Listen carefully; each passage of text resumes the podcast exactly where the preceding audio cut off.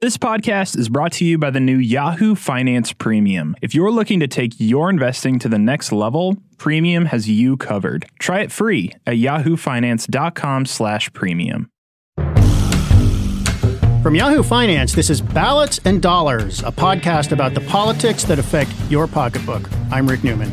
And I'm Alexis Christoforous. And today we are talking minimum wage. Will the federal government raise the average wage to $15? And what will the real impact be on the economy and corporate America? In addition to Rick Newman, we are joined today by Jessica Smith, Yahoo Finance's Washington, D.C. correspondent. She's joining us from our D.C. bureau, and uh, great to have you with us, Jess. I'll start with you. Uh, this is, uh, you cover D.C. Uh, the House passed legislation recently that would raise the min- minimum wage to $15 an hour gradually by the year 2025. Uh, it seemed to not really have any real life in the Senate.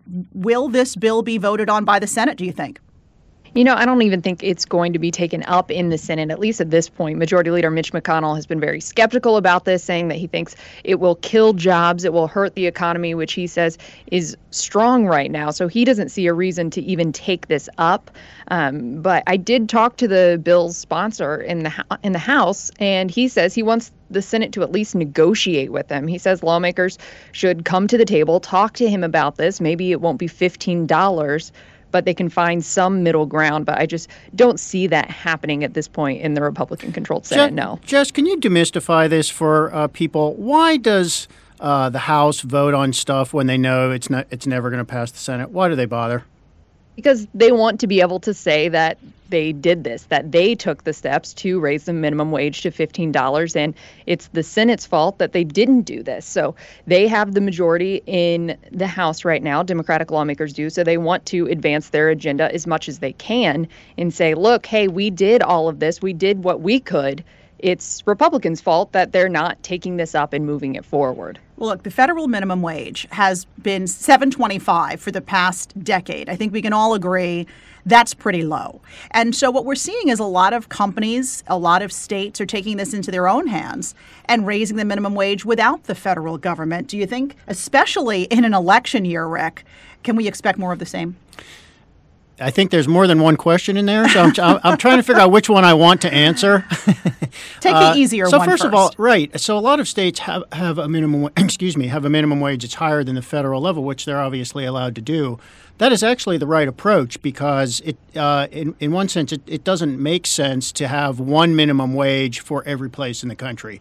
I mean, living standard, the cost of living is so different between uh, the middle of the country and the coasts, for example, poorer areas and richer areas, that 725 in one area might be fine and it might not even be close to subsistence in another area. So it does make sense to have it um, have geographic uh, differences. I think the real issue is um, that the minimum wage, the federal minimum wage, is kind of a last resort for states that just don't do it on their own.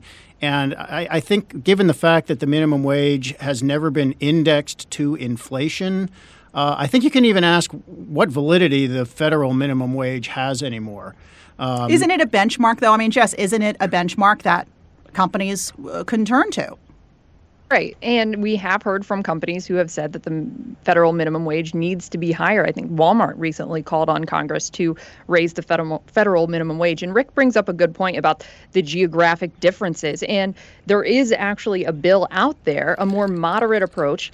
Um, Congresswoman Terri Sewell put this out saying that um, we can base base this minimum wage hike on geographic regions, on cost of living. So New York City could hit $15 an hour by 2024, but then somewhere in Alabama might be 2023 before we get there. So it'd be even more gradual based on cost of living in certain areas. But um, that obviously did not come to fruition here in the bill that the House just passed. And you know, of course, we've got Bernie Sanders, right? Senator Bernie Sanders always gets uh, behind this issue. Uh, the American workers not making enough money. He was at the Walmart shareholder meeting recently saying that they are giving their workers, quote, starvation wages. Um, yet his campaign has come under fire. Have you guys seen this? That some of the lower level campaign workers, they call them field workers, are making about $13 an hour. He wanted his workers to actually uh, unionize which they did do, and now they're giving him some gruff for for all of this. I mean, so it sounds to me like he can put it out there, but can he really see it through? This is one of the myths of the $15 minimum wage that if you actually had a federal uh, minimum wage at $15, it would be too high in some places. I mean, there are some places where. Is a wage ever too high?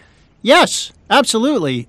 because if you're telling employers they must pay uh, people more than what you might call the prevailing wage or what uh, more than what mark you know the wages that markets might determine, uh, they're not going to hire them. I mean, you know, employers need to be able to hire uh, people, and there's lots of economic research. This is not ideological. That um, I mean, if you raise wages, if you uh, force wages to be higher, in other words, they're not set by market, but by markets, but they're set by law. It will uh, lead to lower employment. Now, there's there are arguments about how much lower is it worth? Is the trade-off worth it? And there, you know, this is all, all the, the truth resides in the balance. But even the Congressional Budget Office just found that if you raise the federal minimum wage, and they and analyzed, I think, at least three different levels, yes, some people would earn more money, and that would be good for them. But there would also be fewer jobs, which is just, I mean, you know, um, the min- a minimum wage is the price of labor, and when you when you raise the price of anything, demand goes down, and that for sure will ha- would happen with employers, and it actually has happened in places where they where there have been um, you know, newly forced minimum wages. Uh, so that's Bernie. That's the Bernie Sanders problem, um, which is that thirteen. I mean, thirteen dollars an hour. Where? I mean, so if it were thirteen dollars an hour in Brooklyn, uh, that would be that would be too low. But if we're thirteen uh, dollars an hour in Arkansas, probably would be okay. But uh, you, you do see the irony here, right, Jess? That he's the one pushing for $15 an hour and isn't even paying his own campaign staffers that much. Yeah, and my understanding is that it's these staffers who work far more than 40 hours a week. So they have a salary that, if they did work 40 hours a week, would come out to be more than $15 an hour. An hour. Right. And because they're working so much more, they're making less than 15. So yeah, his campaign staff is turning his own argument against him saying if you think this needs to be the standard for every employer that has to include you. Yeah, what about us? Have you talked to lawmakers about that argument that Rick brings up? And it's a valid one. If you force employers to pay more, they're going to find other ways to cut. And unfortunately, that may mean squeezing their payrolls, letting people go, or hiring fewer workers. I did ask Congressman Bobby Scott about that. I brought that argument to him. He's the one who introduced the Raise the Wage Act, and he said, you know, the benefits are going to outweigh any negative consequences that we see from this bill. He says, yeah, people maybe will be working fewer hours, but they're going to be making more money in the long run. And he doesn't really buy the argument that this is going to kill jobs. He says that businesses will be just fine because a higher minimum wage is going to just stimulate the economy so much that people are going to spend more and it's going to be good for business, he says. You know, I do call, you buy I that especially I, especially for small and mid-sized companies who may not be able to afford this. Not everybody is McDonald's, not everybody is Target. Uh, this is why I think it, there's some cynicism involved in this idea of pushing for a $15 minimum wage when you know it's not going to happen. I mean, in that regard, uh, the Republicans in the Senate who are standing in the way of this are almost enabling. Uh, they're they're they're allowing Democrats to say yes. We, uh, almost all of us uh, stand for a fifteen dollar minimum wage, which is fine because it's never going to happen, and we're never going to have to deal with the negative consequences. I think when you hear somebody like uh, Jess was just referring to Bobby Scott saying uh, the benefits will outweigh the negative developments, um, that is the Obamacare mistake to me. Um, whenever you say that it's going to hurt some people, but it's going to help more people, um, you have a problem. And if you actually had to put that into place, the problem is uh, the people you're going to hurt are going to squeal like crazy, and that, that's going to come to define the entire program, which is exactly what happened with Obamacare when uh, President Obama said, if you like your health care plan, you can keep your health care plan. And it turned out for uh, something like two or three million people, they actually could not keep their health care plan. Uh, Obamacare ended up helping about 18 to 20 million get new uh, get coverage or get better or cheaper coverage, but it hurt those two or three million, and that that's why the law was so unpopular and vulnerable to repeal is because the it, on balance it did more harm than good. But it you shouldn't be doing harm anyway. Try to find policies that don't do any harm it's tough to do, right, Jessica? I nah. mean, you, you, you talk about policies all the time. Right. And one point worth noting about the bill that the House just passed is they did have to get moderate Democrats on board who are worried about the impact in certain communities where $15 is just such a high wage. So what they did is they put an amendment on this to require in two years, so after the first two wage increases, the Government Accountability Office is supposed to analyze it and see what happens. And if there are negative impacts on job creation, if people are losing their jobs, then it gives Congress the ability to reassess and change things if need be. So that was what they had to do in order to get some of these moderate Democrats on board to actually pass this bill. And by the way, usually when it's any $15 minimum wage proposal in the fine print is that it's it's will be phased in over time. Right. Um, it would be, uh, I mean, totally reckless if you went from states where it was 725 to 15 overnight. I mean, most places that even have 15 have not done it that way. Yeah, at the top But of the, the- podcast, we said it would have been rolled in through, You know what, this- through 2025. Th- this problem is so solvable. Um, and it just Oh, just do share with us, it- Rick. It, it's just it's just infuriating how uh, dysfunctional and ridiculous Congress can be. The way the way to set minimum wage policy is decide what it should be, um, and then index it to inflation, so you never have to deal with it legislatively again. It just goes up by by the amount of inflation. And by the way, for employers, that gives employers predictability. So if they, uh, you know, not everybody, you know, they're, you, you only would have a percentage of your workforce that's at the minimum wage, but you would know every year about how much more you're going to have to pay those people, and it would, you know, be an extra two or three percent every year at, at most at the, at the kind of inflation we have right now. it sounds simple enough, Jess. I mean, what was the impetus for the 2009 rise in the minimum wage? Remember, we were just coming out of the financial crisis of 2008 when that was passed.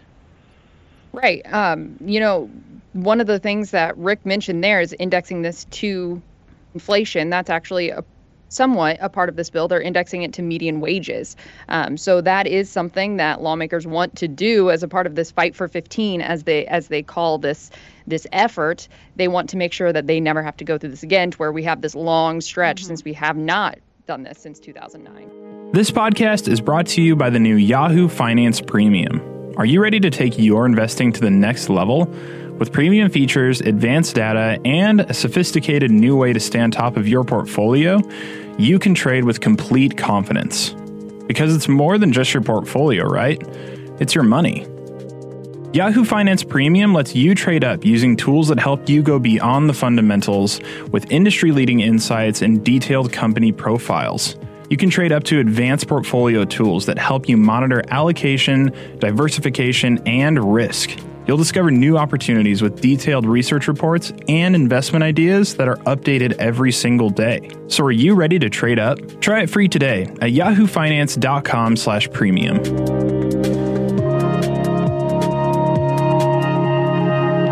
And you know, it's just it's fodder for the campaign of 2020. They're just Well- going to glom onto this, Sure. the Democrats, as we get closer and closer. Yeah, and um, uh, the, the, the records are not entirely clear on this, so I just looked this up and found where do all the candidates stand on uh, minimum wage. And supposedly, all of the Democrats, except for one or two, say they support a $15 minimum wage. Uh, but not all of them have said, here's my exact plan. So, how do you phase it in? $15 by when? Where do you start? Um, I interviewed uh, John Hickenlooper recently. He's the former uh, governor of Colorado. And I asked him about this because he, w- he was a business owner before he was a politician. And um, he is, uh, so, he's in the category of people who supposedly support a $15 minimum wage. But he told me that's way too high. He, uh, he said that would be way too high in many parts of the country. Uh, businesses, there's just no way they could stomach it. And I said, Well, what do you support? And um, he didn't want to give me a number right away, but I pressed him. And I said, Like what? Like what number would be a good number? And he said, Oh, I think in some parts of the country you might be able to get eight or nine or 10. Which is obviously way lower than than uh, fifteen dollars. I thought he would say like twelve. You know, um, his uh, fellow Coloradan Michael Bennet, also running for president. He's a U.S. senator. For people who don't know, uh, he supports a twelve dollar minimum wage. Uh, he he also spent some time in the private sector. So uh, I think there is a little bit of divergence there, and generally people who have run businesses or worked in the private sector recognize that you know when you have to pay, meet payroll, Right. um, a one dollar hourly increase in anybody's pay is a lot. Um, and you know, if you, there are a lot of businesses you know, with profit margins, you know, single digit profit margins, um, who might squeezed. employ four people or eight people. Mm-hmm. Uh, and when you say, oh, your labor costs are going to go up by, I don't know, $5,000 a year, $10,000 a year, that's a lot. Are there other things workers, uh, employers can do other than raise wages that would make employers, employees happy? Like more perks, maybe more time off, better benefits. I think a lot of people might actually say, yeah, I'll forego the hourly pay raise in order to get some of those benefits that are more quality of life issues for myself and my family. What do you think, Jess? Well, that's an argument we hear a lot from Republicans on the Hill who say that corporations need to offer more job training for their employees, more flexibility. Um, I think job training is a huge thing that we hear a lot from Republicans. And the White House has their panel that with CEOs that come to the White House and talk about this, about ways to make sure the workforce is ready for a changing economy and new technology. And I think that they will say if these in a tight labor market, these companies need to be offering more, and job training is one of the things that you could do to make your employees happier and give them the, the ability to to get better jobs, get better paying jobs down the road. Amazon just announced a huge uh, investment in its own employees, trying to get people to either you know, be trained to stay with the company or go outside the company. You hear about large corporations also helping people finish schooling. To go back to school, they'll either pick up some or all of that cost. Shouldn't that account for something, Rick Newman? That's exactly what we want companies to do. I mean, when people talk about like the glory days of the U.S. economy, those are the types of things they have in mind when the company would sort of take care of you, you know, in your cushy lifetime job. That's the that's the myth, anyway. Yeah. Pe- people looking back. Uh, I think Amazon is actually a pretty good employer, even though it gets a lot of bad press for uh, you know tough working conditions in some instances. Uh, but yes, when you see Amazon setting up, I mean, they're basically setting up they, something called Amazon University. I mean, and the idea is not just to train them like on the job skills that they're going to need in their job, just how you need to do your job, but to train you in things that aren't necessarily even your job, so you are a better worker in the future. Uh, that's not just a Republican thing. Obama talked a lot about stuff like that. He wanted to do that kind of thing, um, use community colleges and stuff like that. Um, but that you know, this is the kind of stuff I think is just at a federal level. So when you hear candidates talking about it, it's just not something the federal government is good at, or that should be centralized in Washington. And uh, to go back to the minimum wage, uh, you know, we do have a very tight labor market right now. And this should be a time in the history of the economy when wages are taking care of themselves. And uh, that is happening to some regard, but it's in another sense, it's not happening. And this is where we get into the skills mismatch.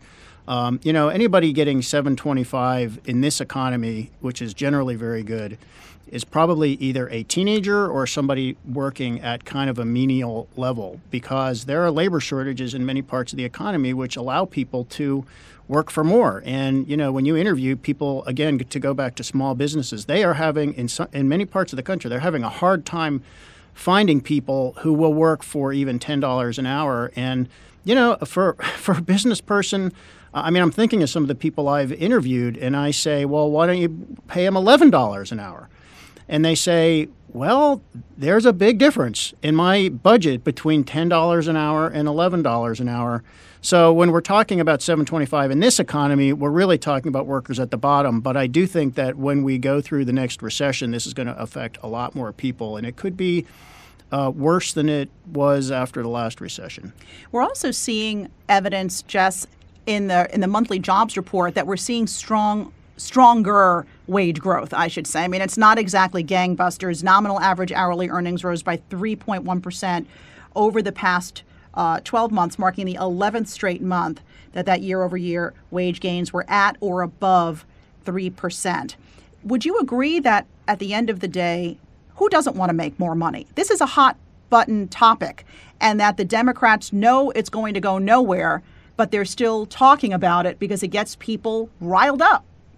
Yeah, definitely. It does get people riled up, and that's why you have so many 2020 candidates talking about it as well. And I think it's a way to kind of combat what the president is saying because the president is campaigning on the economy too. So as he is out here campaign, campaigning on those job numbers, on those those wage growth numbers, we have the Democrats who say, you know, no, this isn't affecting everyone. The economy is good for the wealthy, um, but your everyday workers aren't getting the wage increases. They're not getting the raises that um, others are. So I think that's a way to kind of separate mm. and and really fight the president's campaign tactics there. I feel like this is another issue where the Democrats are kind of blowing it.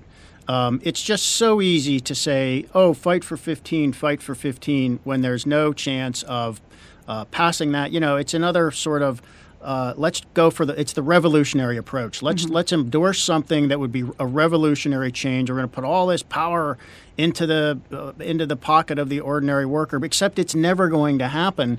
And guess who you end up turning off? You end up turning off every business owner in the country. Any any voter who owns a business or knows somebody who owns a business is sit, listening to you say fifteen dollars an hour up from 725 the, the details get lost it sounds like you basically just want to double everybody's wages at the bottom end of the scale and people think and it's you, immediate too uh, oh, great! My right. my wage can start going up as of next month. Right. And I think another well, that, thing Bernie that, Sanders probably would make it immediate. He would just take right. it right out of the bottom line at Walmart right.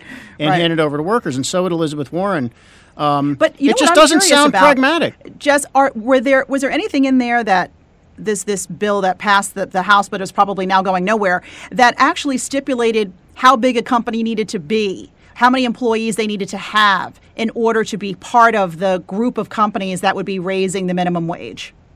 Well, it did say that it needs to gradually do it, right? So a little bit every year. And a couple other things that it did is that it eliminated that really, really low minimum wage for tipped workers. So that's mm. going to be gradually phased out. That's not going to be until 2027, but um, eventually every employer would have to pay $15 an hour.